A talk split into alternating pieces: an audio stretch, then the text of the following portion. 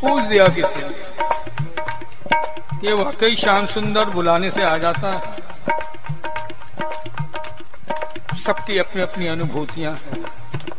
आता तो ज़रूर है। किस रूप में आए, किस ढंग से आए, ये उस पर निर्भर है।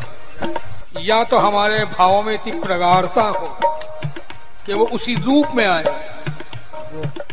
पहले पाने की प्यास और फिर पुकार। ऐसा नहीं, पुकार करते ही वो आ जाए।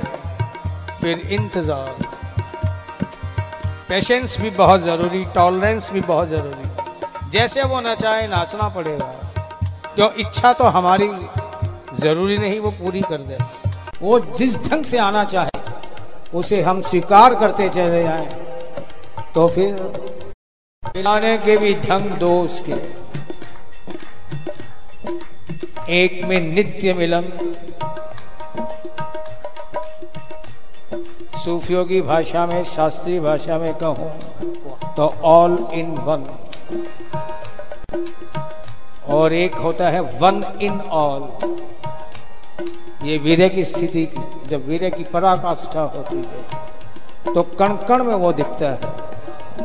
और जब मिलन की, जब वो जताना चाहता है तो सब कुछ उसी में है।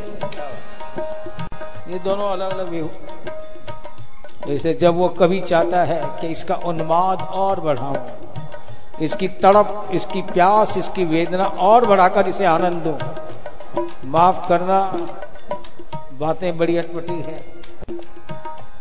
ईश्वर माध्यम बनता है, मज़ा वेदना में आता है। वो कहते हुए ना, दर्द का हद से बढ़ जाना, दर्द ही दवा बन जाता है। दर्द का हद से बढ़ जाना दर्द ही दवा बन जाता है। ऐसे वहाँ ईश्वर दूसरी प्रक्रिया प्रारंभ करता है, जिसमें कहा जाता है, जित देखूँ, तित शाम में। फिर ये कण कण की स्थिति वीर वाली होती है।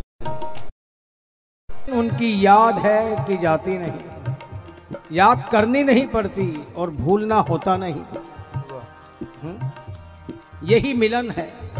यादों के माध्यम से।